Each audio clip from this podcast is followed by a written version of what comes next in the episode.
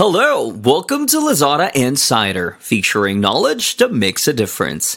We share trusted insights, forward looking perspectives, and exclusive expert interviews to keep you ahead of the curve. Hello, everyone. As the pandemic disrupts traditional ways of doing business, digital transformations is no longer just about gaining a competitive advantage, but also an imperative to help maintain business continuity and relevance nowadays. Today, we have Shivaji joining us uh, to deep dive into this topic. He leads the Asia Pacific business and Frost and Sullivan's. Over 15 years of experience in strategy consulting, providing strategic directions to diverse set of clients across US, Latin America, Africa, and Asia. Welcome to our podcast, Shivaji. Thanks. Thanks for having me, Chen. First of all, could you let our audience know more about you and your company? Sure. So I'm Shivaji. I'm the managing director Asia Pacific with Frost and Sullivan. I'm also a partner with the firm. Uh, Frost and Sullivan is a research and consulting firm that helps clients accelerate growth. And our key value proposition is to help our clients grow uh, for the last 60 years, actually, the last year was our 60th anniversary, we have been leading the way in helping companies identify, plan, and capture growth opportunities around the world. Uh, apart from that, I'm also a writer of business and travel books, and my latest book is The Great Lockdown, which is available worldwide. Cool. Thanks for the introductions. We know that the progress of digital transformations vary across countries and sectors. Could you first give us a quick overview on where we stand in terms of the digital transformation journey? Yeah. So I think, yes, you are right. Uh, the rate of digital transformation varies a lot by countries and sectors. Uh, but also during the pandemic, a lot of things were turned upside down, and many sectors or even countries which were kind of laggards in terms of digital transformation had to ramp up uh, very fast just to keep things going. But right now, of course, the technology sector is one of the most advanced, perhaps, in terms of digital transformation, uh, business and financial services as well. But also, we have seen retail catch up uh, very fast, and not just the large players, but also the smaller SMEs, which have had to change themselves just in order to be able to survive during the pandemic. And like I mentioned before, it's not just the wealthier countries like Singapore or Japan or United States or even China to some extent, which is kind of a leader in many ways for digital transformation. But we're seeing even countries in our backyard like uh, Indonesia, like uh, even uh, Vietnam, uh, Cambodia, for that matter, in the region. They are catching up real fast because of the new technologies which are available and also the best practices they can adapt to at much lower costs than what it used to be. That is interesting. And let's deep dive into the retail space. We know that many retail businesses have started or been on the journey of digital transformation in the past few years what are some of the common business questions that they are typically trying to address through digital transformation? Yeah. Yes, for the retail sector, uh, digital transformation has been uh, very important. I mean, there are certain external imperatives for them to transform digitally. Uh, first of all, is to expand or extend their reach in terms of customers that they can uh, cater to. So, customer reach probably is the number one reason and especially in the world of digital commerce, uh, digital transformation has made it possible for many small businesses even to reach out to a much wider customer base. There is also the part of customer experience and servicing, and even in certain kinds of products and services, just the fulfillment aspect itself of their products and services. Uh, digital ways of doing that is often much better cheaper and leaves the customer with much higher satisfaction level.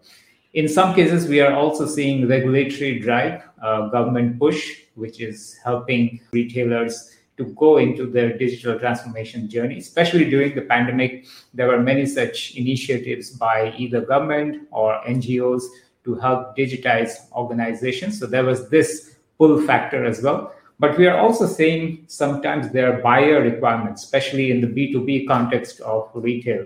Uh, sometimes when the buyers are especially large, just to be able to integrate with their procurement system, service delivery system, product delivery systems, uh, retailers need to have these digital capabilities.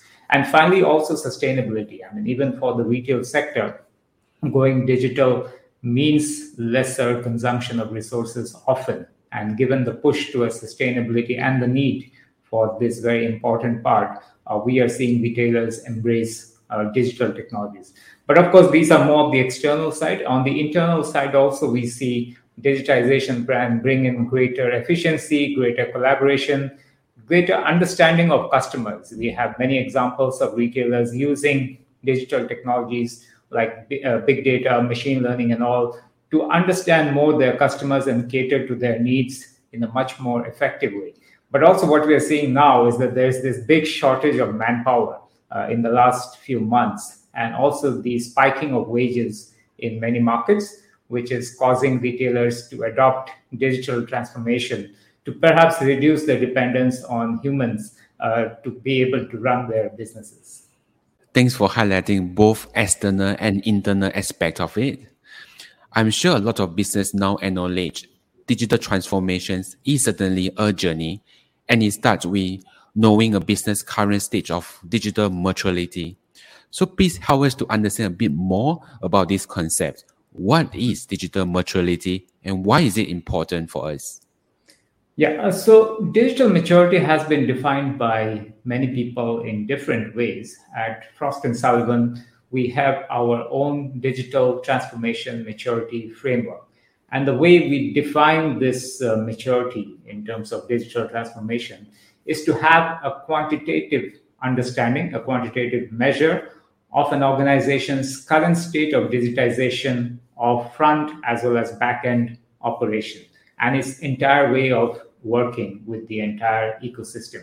So this maturity framework, this takes into account both the input, the output, and the outcome of digitization of key functions across the organization, not just in one particular silo. And we also compare the current maturity of the organization with respect to global best in class performers in their respective sectors. So when you talk about maturity, it's always in relationship to the best of class because by itself, digital maturity doesn't mean a lot uh, for an individual organization.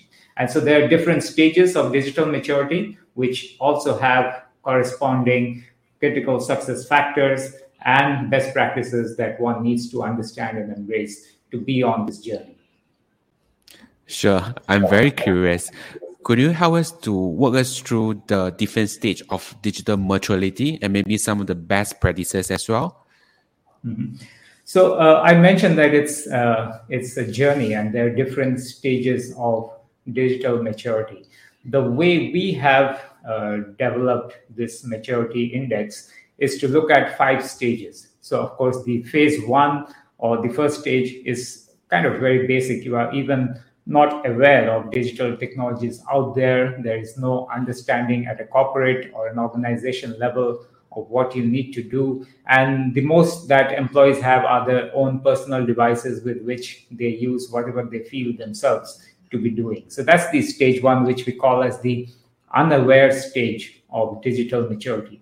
The next stage is more of being a novice. And what happens in this stage is that you have certain limited digital capabilities. And some SMEs, particularly in countries with less developed infrastructure or digital adoption tend to be in this novice phase. And what we see is fragmented and very basic digitization in limited areas and a very siloed approach to digital enablement. The mid stage, stage three, is something which we call as evolving. And many SMEs, I would say, fall into this evolving phase. And what it entails is certain basic digital capabilities but a visible sign of digital roadmap. What it means is that at an organization's management level and its strategic level, there is a clear understanding of the need to digitize and a roadmap in the next three to five years on how to embark on that journey. So you have partial digitization of certain processes, certain business functions, and certain operational components. And also you are steadily investing, steadily developing capabilities into all of these areas. So stage four is where many of the large or more advanced SMEs lie. And that phase is known as the driving phase in our uh, lexicon. So what that means is that you already have an enterprise agenda towards digital transformation. You have connected and digitized various business functions and models. And then you have also automated processes and capabilities which are driving realization of organizational value.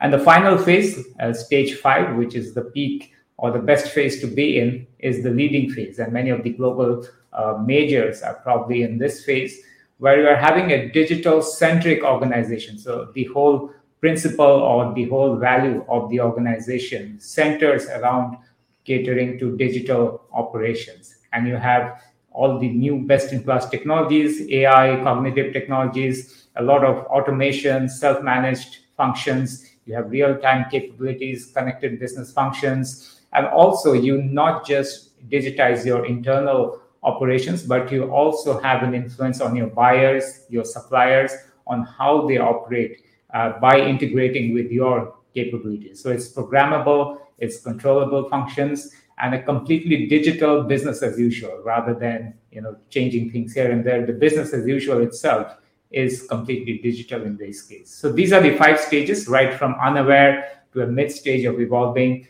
and the leading stage is the final stage of this digital maturity.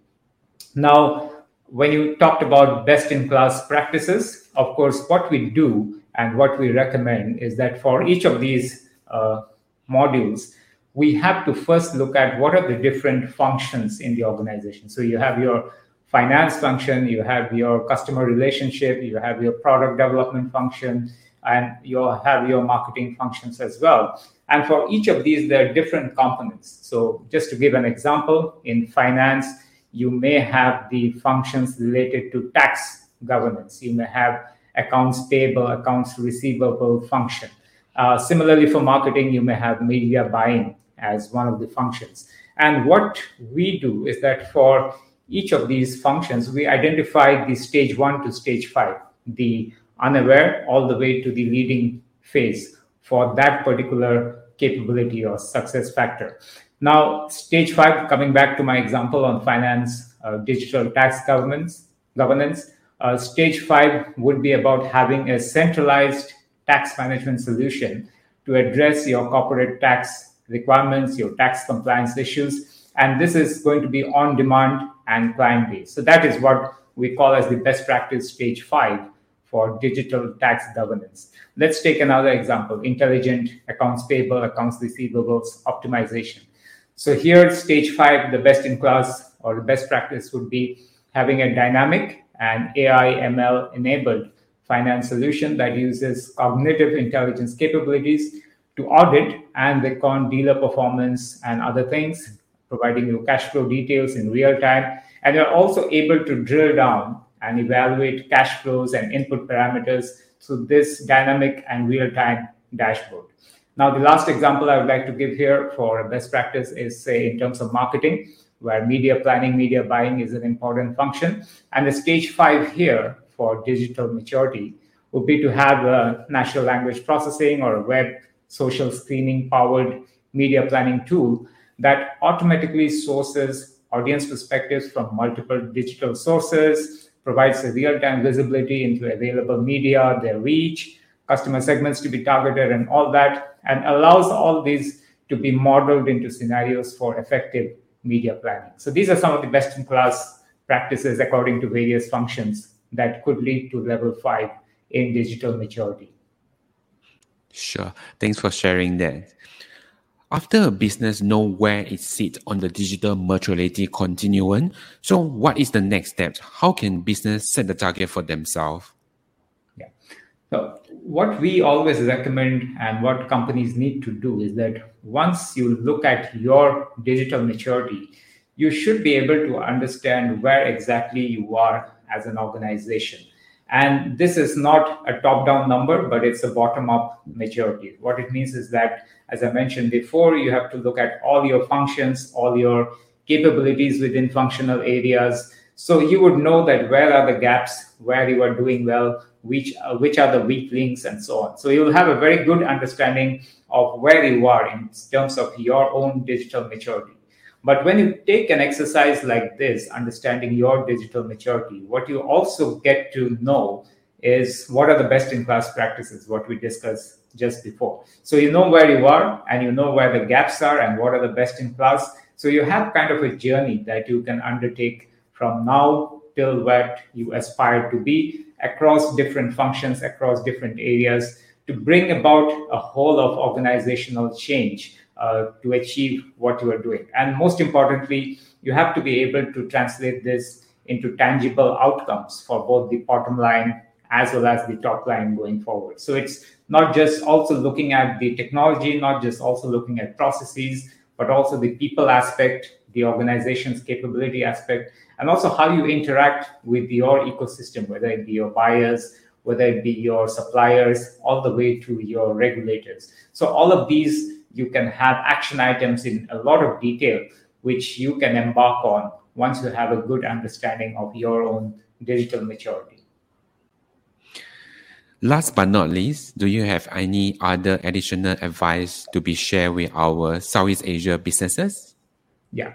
So what I would suggest is that uh, this is this whole journey towards digital maturity is applicable and relevant to all sizes of organizations, all sectors of organizations, and all functions of organizations. So there is no excuse to say that you know I'm a small player. There is no need because the regulators are not asking me to do so, or labor is cheap in our country. So there is no need to give these excuses when you do that because the benefits that we have seen across sectors are substantial enough to embark on this digital transformation journey. And especially, I think the pandemic has made it very clear that having such backup plans, having this level of digital maturity is, not just uh, nice to have, but is a must have for not just business continuity, but also for success and competitive advantage going forward. So I would say whether you are a retail organization, SME in Indonesia or Cambodia or Philippines or Singapore,